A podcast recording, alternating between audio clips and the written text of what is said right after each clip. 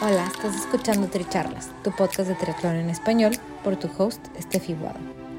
Este es un espacio donde triatletas y en ocasiones atletas de diversas disciplinas nos comparten sus experiencias y lecciones aprendidas. Además, podrás escuchar de expertos y o conocedores sobre temas que te ayudarán a potenciar tanto tu desempeño físico como mental. Nuestro objetivo es que de cada episodio te lleves información valiosa para acompañarte en tu crecimiento de mente, cuerpo y espíritu. Déjate inspirar y ponte a entrenar. Si te gusta lo que escuchas, te agradecemos compartas el episodio, nos sigas y nos apoyes con un rating de 5 estrellas.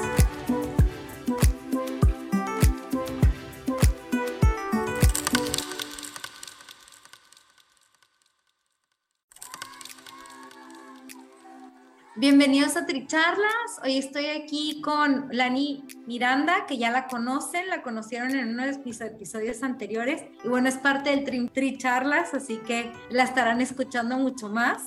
Y tenemos a la doctora Mariel Ruiz, que es psicóloga deportiva con especialidad en alto rendimiento. O sea que mejor invitada no podemos tener para el tema del día de hoy, que vamos a hablar de técnicas de visualización. Mariel, no sé si nos puedas contar un poquito más de ti, tu recorrido, para que la gente te conozca. Claro que sí. Bueno, primero que nada, muchísimas gracias por la invitación. Este es, bueno, como les comentaba, ¿no?, en el grabación, que es algo que me apasiona mucho. Entonces, bueno, yo feliz de estar aquí. Yo soy de Guadalajara, entonces yo empecé toda mi trayectoria en psicología, empecé en Guadalajara y tuve la oportunidad de trabajar con deportistas de alto rendimiento, con la consultoría Instinto, por el doctor Tomás Trujillo, que a él le debo muchísimo, ¿no? Es todo. Entonces empecé ahí y me empecé a dar cuenta que me encanta mucho esa combinación, psicología y el deporte. Entonces empecé a buscar programas en Estados Unidos y encontré uno en San Diego, que es en donde estoy ahorita, y hice otra licenciatura en psicología del deporte y luego mi maestría en psicología del rendimiento. Trabajé poquito con militares, 2 años, que me encantó también, algo que tiene que ver con el rendimiento, y son deportistas, si los vemos de esa manera, son deportistas de otro tipo de rendimiento y las consecuencias son muy diferentes a las de un deportista, y me encantó, ¿no? Entonces de ahí quería poquito más, sentía que me faltaba todavía a lo mejor tener un poquito más de intervenciones o educación en más intervenciones específicas, y bueno, me animé para hacer mi doctorado en psicología clínica, que sí me separé poquito de lo que es psicología del deporte. Sin embargo, bueno, he mantenido la parte de psicología con deportistas y, bueno, todo tiene que ver, ¿no?, la psicología aplicada. Entonces, acabo de terminar mi doctorado en mayo, muy contenta, y ahorita estoy haciendo mi residencia en UCSD aquí en San Diego y voy a tener la oportunidad de trabajar con deportistas. 10 años y feliz, ¿no? A futuro, bueno, tengo muchas visiones de cómo...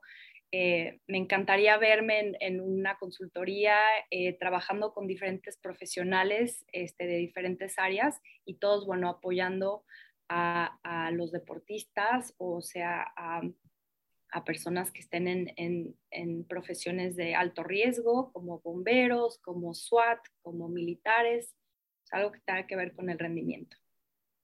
Me encanta. Oye, y sabes que yo en el podcast siempre trato como de hacerle mucho énfasis al lado mental del deporte, ¿no? Como que obviamente la parte física pues es indispensable, ¿no? O sea, y aparte nosotros tenemos de que aparte no solo el entrenamiento que tenemos que seguir, la alimentación, la parte de la fisioterapia, pero bueno, todo es muy físico, ¿no? Pero tenemos todo este lado de la mente y bueno, ahí te pediría que nos contaras un poquito para las personas que son nuevas, que no han incursionado en desarrollar este lado de la psicología del deporte. Uh-huh. ¿Qué les dirías? Sí,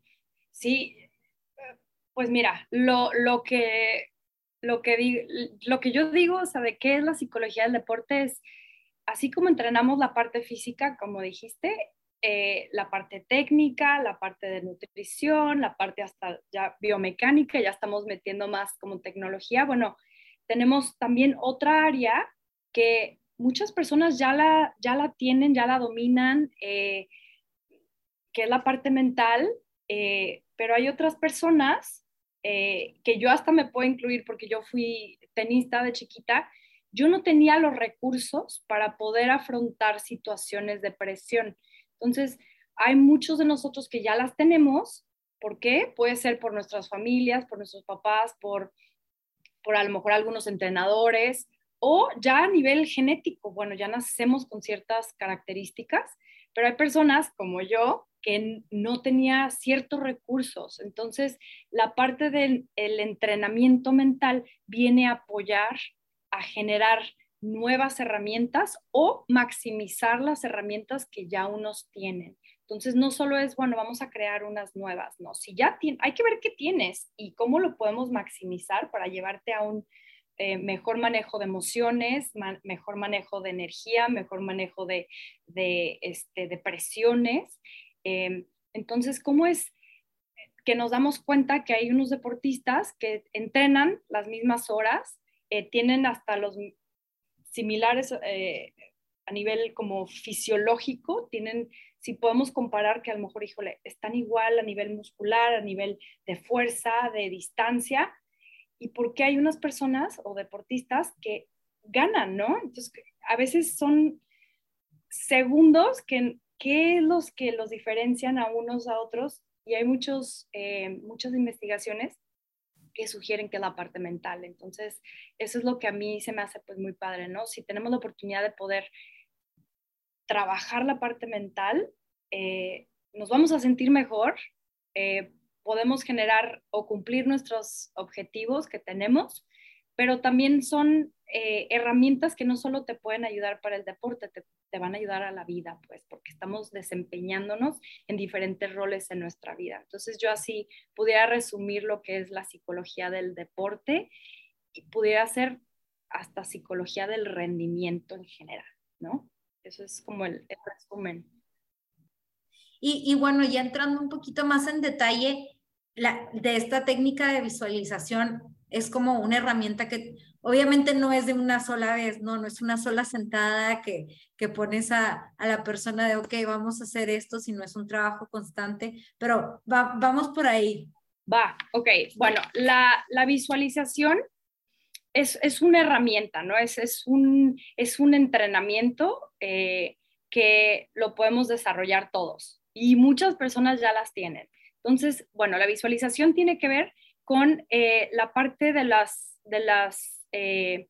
es multisensorial o polisensorial. Entonces, lo que estamos buscando es crear o recrear una experiencia o una imagen en nuestra mente. Entonces, es como si ahorita nos ponemos a pensar en una memoria o en algo que hicimos en el pasado, nuestro cerebro empieza a juntar esos elementos, podemos generar colores, caras, lugares, y empezamos también a generar la parte de olores, de qué estábamos escuchando, o a lo mejor qué sentía, o la temperatura.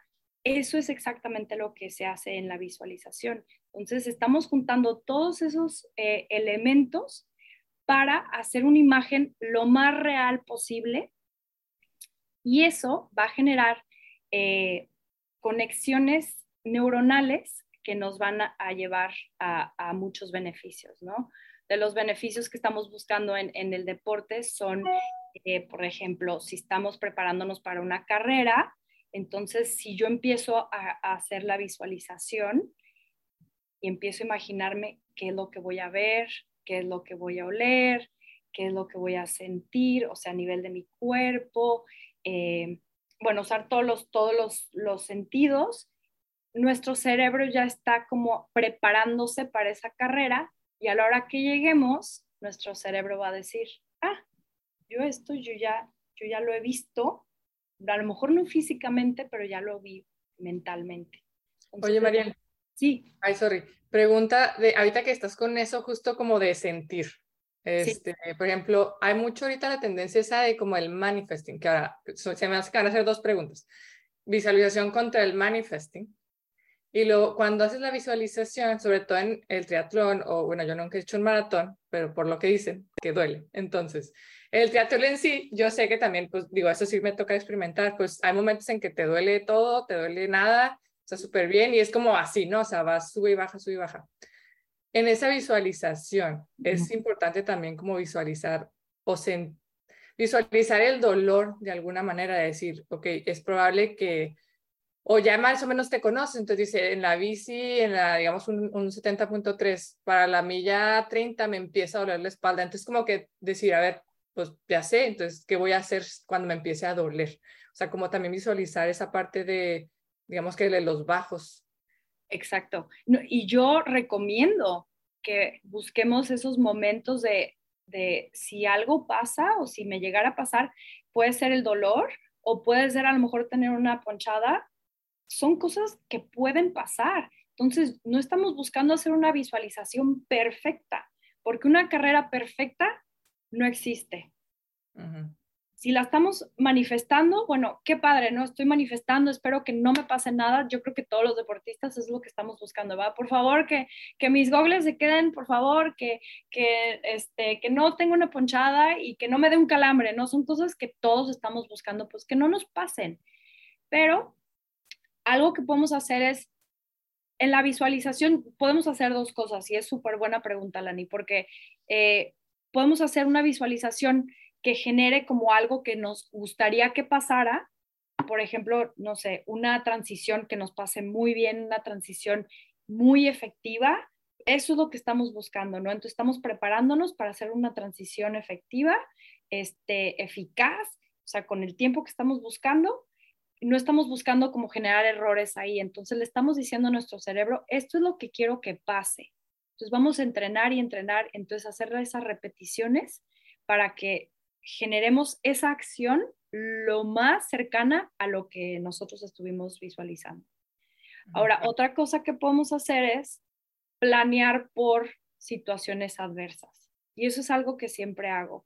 Hacemos un plan de competencia, incluimos, ok, vamos a ver todas las cosas que pudieran pasar, no para que queremos que pasen, sino por si te pasan, ¿qué vas a hacer? Y ya le estás dando indicaciones a tu cerebro, inclusive a tu cuerpo, para, si me pasa esto, esto es lo que voy a hacer. Entonces ya no llegas y es, ay, me ponché, ¿qué hago?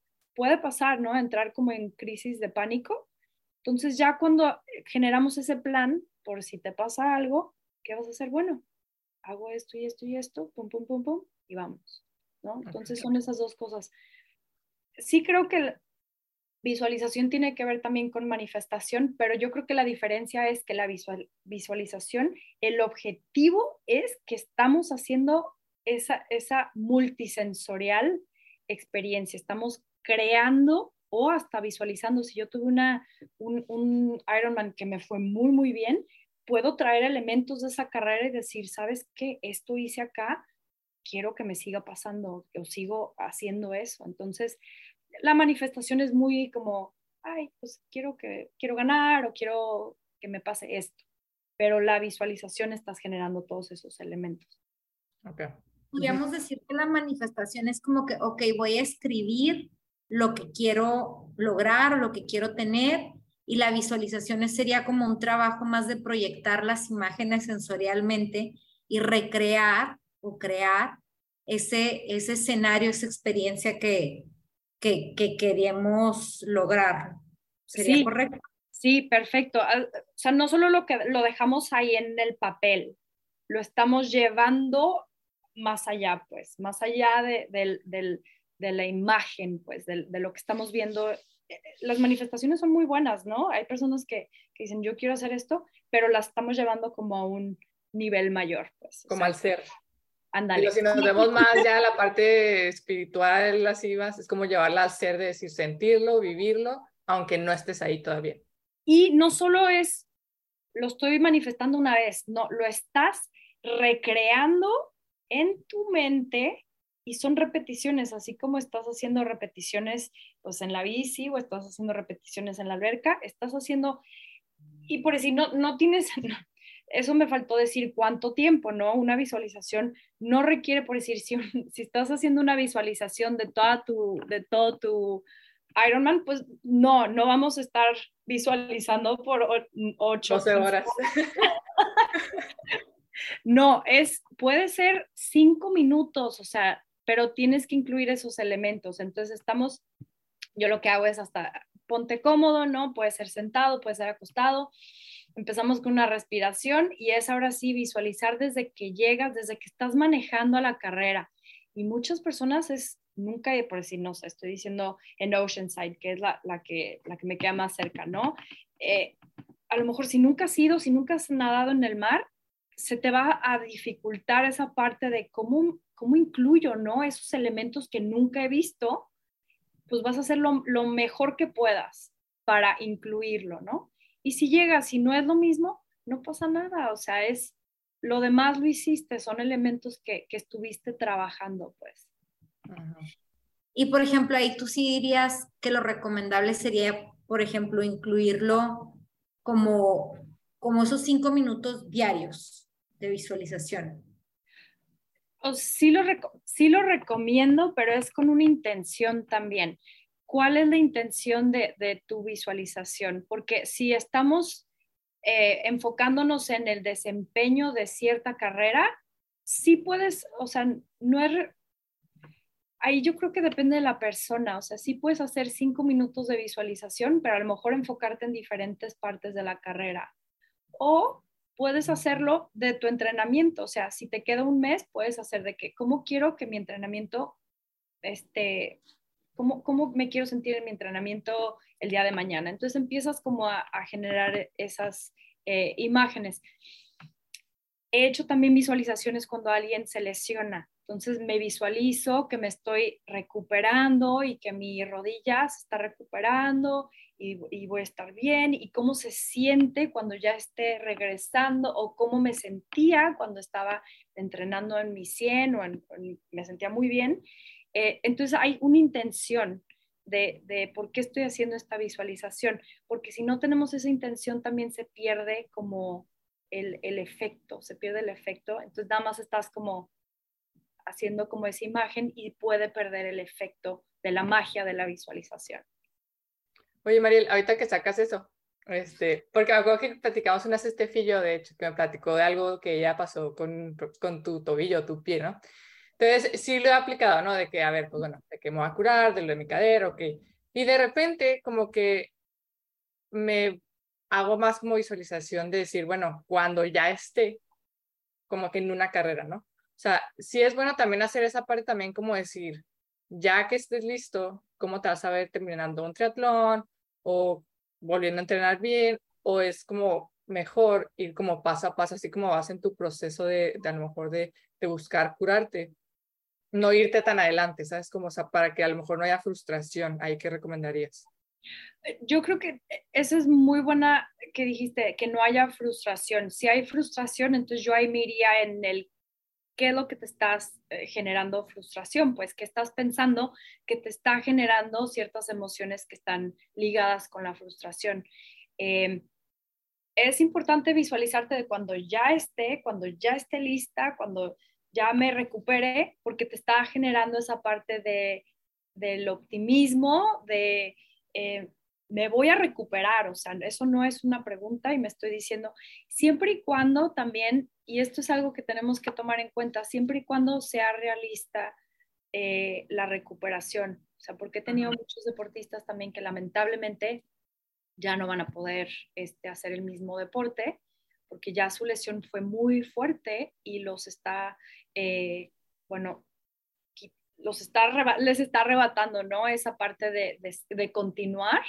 No quiere decir que ya no van a hacer nada. Entonces ahí también sería, ok, bueno, ¿qué sí puedes hacer? Y a lo mejor enfocarnos ahí y tener esa parte del optimismo y del hope, ¿no? De que me voy a recuperar y voy a seguir haciendo actividades.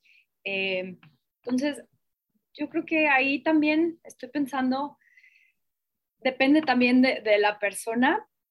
Yo creo que sí te pudieras ir en el momento de, a ver, ahorita estoy aquí, ahorita mi situación es esta, pero también estoy haciendo visualizaciones para el futuro, para cómo me quiero ver, pues. Entonces eso también te puede generar como esa, para recuperarte, pues, y para disminuir los niveles de estrés, que de hecho hay estudios que está comprobado que cuando tenemos esa parte del optimismo, de no solo pensar positivo, pero tener esa parte de yo creo realmente que me voy a recuperar. Las personas se recuperan más rápido que las que tienen más estrés, de las que están pensando que no me voy a recuperar. Entonces, bueno, hay mucho poder en la parte de que yo qué puedo hacer, ¿no? No puedo hacer nada físicamente, pero puedo hacer algo mentalmente, psicológicamente. Sí, y me encanta ese concepto de que no solamente es como visualizar la carrera, sino te puede servir en cualquier área de la vida, ¿no? O sea, como que esta es una herramienta transferible a otras áreas de la vida. Entonces, de todas maneras, ayuda un montón, ¿no? Y bueno, creo que estamos muy presentes a que es ese momento que te sientas y inclusive podría ser como que algo que haces durante el deporte, ¿no? A lo mejor cuando vas corriendo, ir como que si te estás sintiendo bien, como guardar esa sensación y ese momento y decir, así me voy a sentir en la carrera, ¿no? Imaginarte un poquito que lo estás viviendo en la carrera, en tu entrenamiento. Sí, eso está padrísimo y de hecho yo le llamo como tomar un como screenshot, ¿no? Estoy entrenando y estoy tomando como un screenshot mentalmente y lo pongo como en mi bolsita, es decir, esta va para el ratito, ¿no? Esta imagen, esta memoria la voy a guardar para cuando esté haciendo mi visualización o cuando tengo un momento súper low en mi carrera, lo voy a agarrar y voy a decir, ¿te acuerdas de este momento? Y te puede ayudar, pues, ¿no? O sea, muchas personas pues, funcionan así, otras no. Por eso siempre me van a escuchar decir, bueno, depende, ¿no? Depende de la persona, pero son técnicas que las tenemos que empezar a poner en práctica y ver qué sí me está ayudando, qué a lo mejor no es para mí y se vale. O sea, si hay alguien que dice, ¿sabes qué, María? La visualización me cuesta muchísimo trabajo, ya lo intenté 1000 veces, también eso es posible. O sea, a veces no tenemos esa habilidad o se nos cuesta mucho trabajo. Hay muchas personas que les cuesta mucho trabajo y lo he visto yo con deportistas. Entonces, si ya lo entrenaste, ya le intentaste varias veces, se vale. No, hay más técnicas, no pasa nada, no tenemos que forzarla, pues. Oiga, una anécdota así rápida. Pues, babas, que me acuerdo, creo que mi papá me dio un libro que era como de visualización. Entonces ya pues me lo aventé todo. Que incluso hacen como un estudio que dicen, dividieron un equipo, a la mitad les dijeron, te vas a imaginar tirando, creo que eran como 20 tiros libres diarios, y la otra mitad vas a ir y vas a tirar 20 tiros libres diarios, por X tiempo, ¿no? Entonces al final vieron que inclusive la gente con la visualización tenía mejor porcentaje de tiro que la gente que fue a la cancha a tirar. Entonces cuando dicen el por qué, dicen pues porque los que se visualizaban echándola. Uh-huh. O los que estaban ahí, pues a veces no le echaban. Entonces era como que, ay, ching, ching. Entonces al final pasó eso, que desde ahí, con los tiros yo entrenaba mucho, no, el tiro normal. Pero me acuerdo que hasta se veían algunas de las niñas del equipo, porque en mi rutina de tiro libre, siempre igualita, ¿no? O sea, que los 3 botes, cerraba los ojos con el balón abajo y me veía echando el tiro libre. Entonces era un instante. Y luego ya lo abrí y se reían porque decían que como que me agachaba, como que me asomaba. Entonces es como que te asomas. Y pues yo nunca me veía, yo simplemente lo hacía ya automático. Pero que sí noté que, o sea, era como que al soltarlo ya era como con más confianza, ¿no? O sea, era de que casi con los ojos cerrados, ya nomás viendo el aro, si cerraba los ojos la podía echar porque ya lo veía. Uh-huh, uh-huh. Ya medía, como que todo mi cuerpo medía por esa imagen, ¿no? Sí. Entonces, soy padre porque fue probado, o sea, fue como un estudio para el libro, no sé si fue tesis o algo así, pero se comprobó que la visualización fue más efectiva, porque tú visualizas el resultado que tú quieres. Ajá, sí. Es exactamente es lo que todos los libros de psicología del deporte dicen, pues, o sea, que es más, hasta te da confianza, ¿no? Porque ya lo estás... Hay una parte del cerebro, bueno, el proceso del cerebro, que si tú visualizas algo, el típico ejemplo del limón, ¿no? Si ahorita estoy diciendo unos tostitos y vamos a exprimir el limón, estamos salivando, ¿no? Ok, ajá.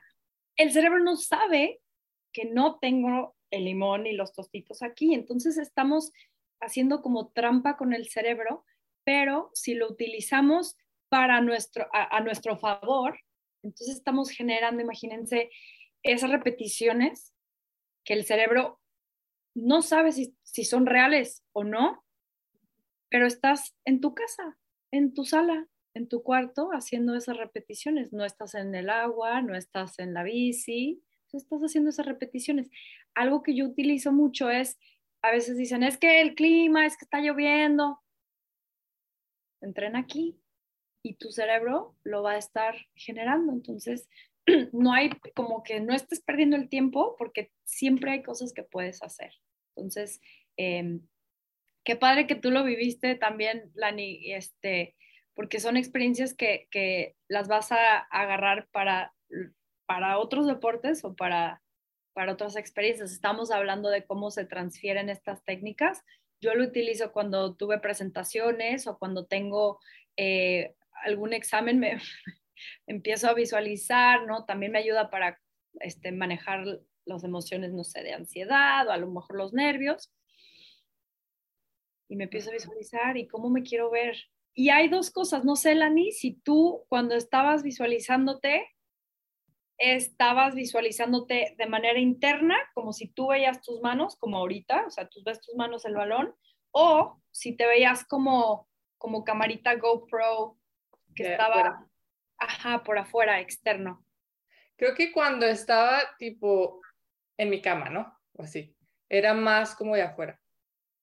Externo. O sea, como una mesa, era como si tuviera dos cámaras. Ajá, ajá. Pero ya cuando estaba en el juego, sí era... Yo. Interno. Ajá. Ah, okay, okay. Yo le tiré y le eché. Ok. Sí. Porque esa es otra. Hay personas que me dicen, yo me veo, o sea, veo mis manos, veo mis piernas, como normal. Y hay otras personas que se ven como en la bici, luego como drone, que están siguiendo. Mm-hmm. No es mal, ninguna es mala. Es como... La que te funcione. La que te funcione. Y sí he escuchado también que hay personas que se meten y se salen, o sea, como que juegan diferentes cámaras ahí. O como se ve intensa, pues aplicar las dos. Entonces, hacia 20 de una manera y 20 de la otra. Como película. Lo sentía, me veía. Exacto. Mariel, ¿qué otros factores recomendarías que tomáramos en consideración para esos momentos de visualización? O sea, como que ahorita ya estamos un poquito a la idea de que no hay como que una manera correcta de hacerlo, ¿no? Que podemos usar como que nuestra imaginación, verlo desde adentro, verlo desde afuera. Lo importante es que estemos conectados a lo mejor con un poquito con lo que queremos lograr y sentir como algunos pensamientos y sensaciones optimistas, ¿no? Obviamente. Sí, sí. Yo creo que lo primero que haría de recomendación, y siempre hago este ejercicio antes, es que utilizamos los sentidos. Entonces, y lo hago con ustedes para que puedan ver cómo lo podemos utilizar y de aquí llevarlo ya a una visualización más larga, pues. Entonces, el ejercicio es, a ver, Lani, dime 5 cosas que ves ahorita. De que mi computadora. Ok. Ah, ¿sí? La ventana, mi termo, mi teclado, okay, y mi maleta que no he deshecho de ayer. Ok, entonces esas son 5 cosas que estamos viendo. Ajá. Estefi, dime 4 cosas que escuchas. Escucho el abanico, las escucho a ustedes, escucho el ruido de afuera y... Entonces son 5 cosas que vemos, 4 cosas que escuchamos, 3 cosas que olemos.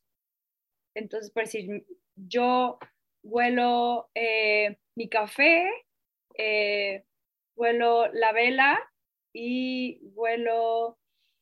el detergente, mi perfume. Entonces son 3 cosas que huelo, 2 cosas que siento, puede ser como en mi cuerpo, puede ser como siento o sea, mis piernas o mis calcetines a lo mejor están muy apretados, o sea, 2 cosas por decir, Lani, 2 cosas que sientes. Ahorita, mi cadera. Ok. Puede ser dolor, o sea, puedes identificar eso, que hay como... Cierto como dolor. Si me apretaran, o sea, como si tuvieran así un... Como cuando traje el traje de baño apretado. Ok, ok. Entonces, okay. ¿Otra? Un poquito de calor. Ok, ok. Y la última es algo que me sabe, entonces el sabor, que es a lo mejor eso es un poquito más difícil, pero por decir, Estefi, algo que te sabe. Okay. Puedo decir el sabor del agua, ¿no? Que estoy tomando. Ok. Entonces, que no tiene sabor, pero como la sensación de hidratación. Ándale, ok, perfecto. Entonces, ese ejercicio lo podemos hacer en diferentes ocasiones, pero lo utilizo yo con como el 101 de la visualización. Entonces, utilizamos todos los sentidos y a la vez lo que generamos ahorita fue una manera de generar un anclaje en el aquí y en el ahora. Entonces, utilizamos todos los sentidos, entonces la visualización lo que hacemos es generar ese tipo de ejercicio de todas las experiencias sensoriales, pero pueden ser en el presente, pero lo que estamos haciendo es transferirlas a algo en el futuro, algo que me gustaría que pasara. Entonces, la parte del optimismo vendría en el cómo me gustaría competir, cómo, si tuviera mi mejor experiencia de manera realista, ¿qué me gustaría ver? ¿Qué me gustaría sentir? ¿Qué me gustaría, o sea, cómo me gustaría verme? Pero estás incluyendo los otros elementos, pues, para generar la película realista, lo más cercana a la realidad posible. Entonces, eso es como generando todo. ¿Y también sería como 5, 4, 3, 2, 1? ¿O no importa? No, eso es nada más como hacer un como grounding. Y fue también como el ver cómo podemos incluir los sentidos en la experiencia, o sea, para hacer la visualización. Ya en la visualización, lo que se me hace muy padre es, tú eres el director, pues empiezas a generar esos elementos que si hay personas que ya han hecho una carrera, un Ironman, un half, ya tienen esa información. Si nunca he hecho uno, bueno, ¿qué es lo que crees, no? O sea, ¿qué es lo que crees? O puedes hasta preguntar o puedes ver videos. Entonces tú empiezas a generar como ese tipo de elementos y los empiezas, sí, es tu historia, es tu película, pues. Pero sí es importante que puedas también tocar la parte, yo le incluiría, no sé si lo tomé, pero es la parte de la emoción, cómo me gustaría sentirme, ¿no? Satisfecha, feliz, me gustaría sentirme realizada, ¿no? O sea, lo logré. O sea, también incluir esa parte para que puedas ahora sí generar todo en uno, pues. Yo por aquí les comparto un testimonio antes de cerrar, porque justo cuando hice mi primer 70.3 de la marca Ironman, como que me había dicho mi coach, ahorita te veo muy bien, o sea, podrías clasificar al mundial. Y me acuerdo que empecé a usar la visualización, como que llegaba del entrenamiento y me sentaba 10 minutos. Respiraba y me ponía como, lo que me imaginaba sobre todo era que me daban la monedita, ¿no? Que es la que te da la monedita del mundial. Y me imaginaba así como que, o sea, que ya había terminado la carrera, que estaba con mi monedita y que le hablaba a mi mamá así casi que llorando de la emoción, o sea, pero cuando lo visualizaba me daban ganas de llorar de la felicidad que sentía de contarle a mi mamá que había clasificado al mundial, o sea, era como que, y lo repetía y como que siempre, no necesariamente era como que el triatlón igual, pero esa parte final de tener mi monedita y de hablarle a mi mamá, contarle que lo había logrado, era como que siempre, ¿no? Y pasó, tal cual. O sea, se repitió como me lo había imaginado y obviamente hasta mejor, ¿no? Porque pues hay muchos otros factores que uno no toma en cuenta porque nunca había estado en esa situación, ¿no? Como que la otra gente que está ahí, claro, que te toman la foto y que esto y que el otro, o sea, y fue muy emocionante. Entonces, por ahí yo soy testigo de que funciona. Sí. Oye, Estefi, pregunta, ¿y crees que eso te ayudaba tipo a entrenar diferente? O sea, si llegabas 10 minutos a visualizarte y luego meterte a la alberca o irte a la bici, ¿o crees que como que encendía un poquito más esa parte de, no sé, como que tu nivel supera un poquito más a lo mejor lo normal si no tuvieras emoción de decir, voy por eso? Como que te da un poquito más de propósito, yo siento, como que estás generando confianza, estoy generando confianza hacia esa visualización que estoy creando, ¿no? Como que yo me levanté hoy y tomé la decisión consciente de echarle ganas otra vez, sí, me está llevando un poquito más cerquita a esa visualización que estoy creando. Okay. Como gasolina, ¿no? Como que, ajá, como metiéndole más y es motivación, yo creo que esa es la palabra, confianza y motivación de órale, vámonos. Vamos, ajá, y te está llevando a eso, qué padre. Mariel, no sé si quieras agregar algo más. Lo intenten, es no pierden nada, no es una técnica que te puede hacer daño, al contrario, pero si no la intentamos, no vamos a saber pues los beneficios, y es nada más darle chance a tu mente a que pueda generar ese tipo, y empezar poquito, 2 minutos, no tienes que hacer 10 minutos, 2 minutos, 3 minutos, y si quieres llevártela un poquito más larga, intenta, o sea, es también empujarte a arriesgar, ¿no? Un poquito, a hacer algo nuevo para ver si funciona, y hacerlo en diferentes partes de tu plan, puede ser antes de entrenar, puede ser después de entrenar, puede ser antes de la carrera, puedes hacer durante la carrera como Lani, que hasta en entrenamiento estaba visualizándote. Podemos soñar despiertos, ¿no? Vamos caminando y estamos pensando, podemos generar poquitas visualizaciones cortas, pero muy poderosas, como lo mencionamos, ¿no? Me encantó eso de soñar despiertos, porque es como una manera de traer la activación, ¿no? O sea, soñar despierto no es, bueno, ya voy a visualizarme, ya es, soñas despierto, pero también lo haces. Entonces, como ese, no sé, como que metes esa parte de acción. Y con intención, que es lo que estábamos diciendo, ¿no? Es como con un propósito, con algo que para mí es muy importante. Entonces, pues eso genera más poder. Súper. Sí. Bueno, pues muchísimas gracias. Les comparto que voy a tener a Mariel de invitada en un próximo episodio donde vamos a tocar este otro tema. Entonces, estén pendientes para la próxima semana.